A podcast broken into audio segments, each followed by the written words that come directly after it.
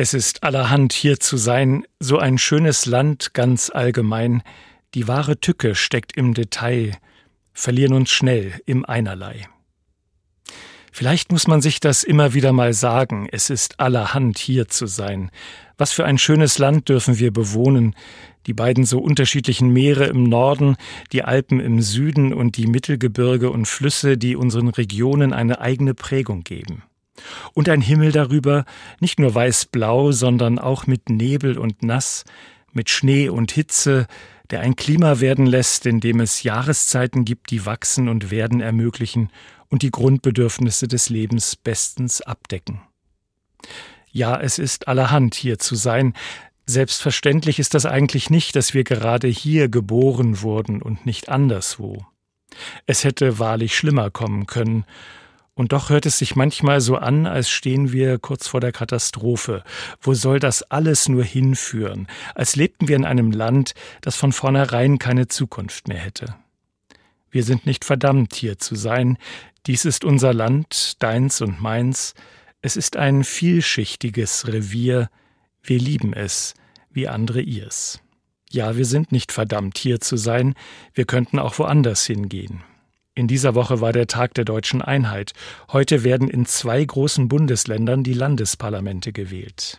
Augen an für den Nebenmann, dichtet der Sänger im Lied und schleudert uns im aggressiven Gebell Worte entgegen, die wachrütteln, weil es eben so vielschichtig ist, das Leben in Deutschland. Nähe und Weite, Zuwendung und Ablehnung. Wie ist das mit Arm und Reich? Wie weit geht die Schere wirklich auseinander, auch im Vergleich zu anderen Ländern? Wer gehört schon gern an den Rand und wer ist drin und wer ist draußen? Wo sind die Grenzen, wo aber auch Besitzansprüche auf unser Land, die mehr als fragwürdig sind? Denn es ist unser Land, aber doch eher ein Zufall, dass wir gerade hier geboren sind. Es ist deins und meins. Der Tag der deutschen Einheit liegt hinter uns. Wir nennen ihn nicht Nationalfeiertag. Das gefällt mir. Biblisch betrachtet haben Menschen keinen Anspruch auf die Nation. Wir sind nicht verdammt, hier zu sein. Die Bibel des Judentums erinnert immer wieder an Zeiten, wo es so war, dass sie verdammt waren.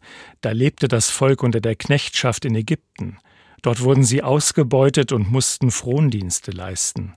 Nach dem Willen Gottes und mit seiner Hilfe, so erzählt das zweite Buch Mose, konnten die Israeliten aber fliehen, und Gott führte sie in die Freiheit. Ein Land jenseits der Wüste sollte es werden, wo es sich selbstbestimmt, frei und gut leben lässt. Als dieses Land nach der Erzählung gefunden und in Besitz genommen war, bleibt der Jubel über die Sesshaftwerdung allerdings verhalten. Als der erste König Israels intronisiert wurde, ist ein deutlicher Vorbehalt hörbar. Niemals kann ein König oder die Nation über der Verehrung Gottes stehen. Gott allein ist die letzte Instanz, vor der sich alle, auch und gerade die Regierenden, verantworten müssen. Erinnern Sie sich? Das Lied ist alt. Es erzählt von einer Zeit der Trennung der beiden deutschen Staaten. Rückgängig machen will sie wohl niemand, Manchmal scheint es mir, als fühlte sich Ostdeutschland aber betrogen um seine Geschichte. Sie war schwierig genug. Doch auch im Westen der Republik musste vieles mühsam errungen werden. Morgen erinnert die Stadt Leipzig wieder an die Montagsgebete 1989. Demokratie und Wohlstand, und zwar in dieser Kombination, sind keine Selbstverständlichkeit.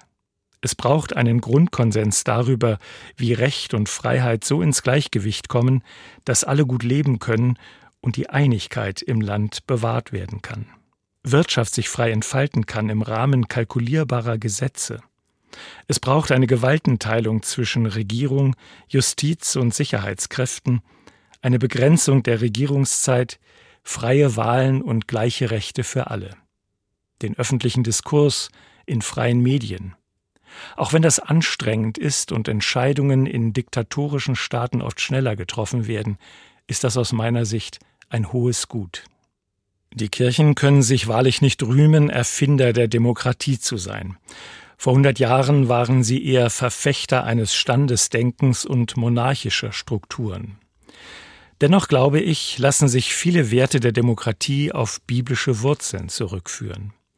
die gleiche Würde eines jeden Menschen vor Gott, Begrenzung der eigenen Freiheit zugunsten der Freiheit des anderen, Respekt vor den Grundregeln eines friedlichen Zusammenlebens, wie sie in den zehn Geboten hinterlegt sind, Selbstverantwortung für das eigene Auskommen, bevor Hilfe von der Gemeinschaft oder vom Staat greift, unbedingte Barmherzigkeit denen gegenüber, die schlechtere Voraussetzungen haben, ein Blick zuerst auf die Schwachen, Gewalt nur als letztes und möglichst ganz zu vermeidendes Mittel der Konfliktlösung.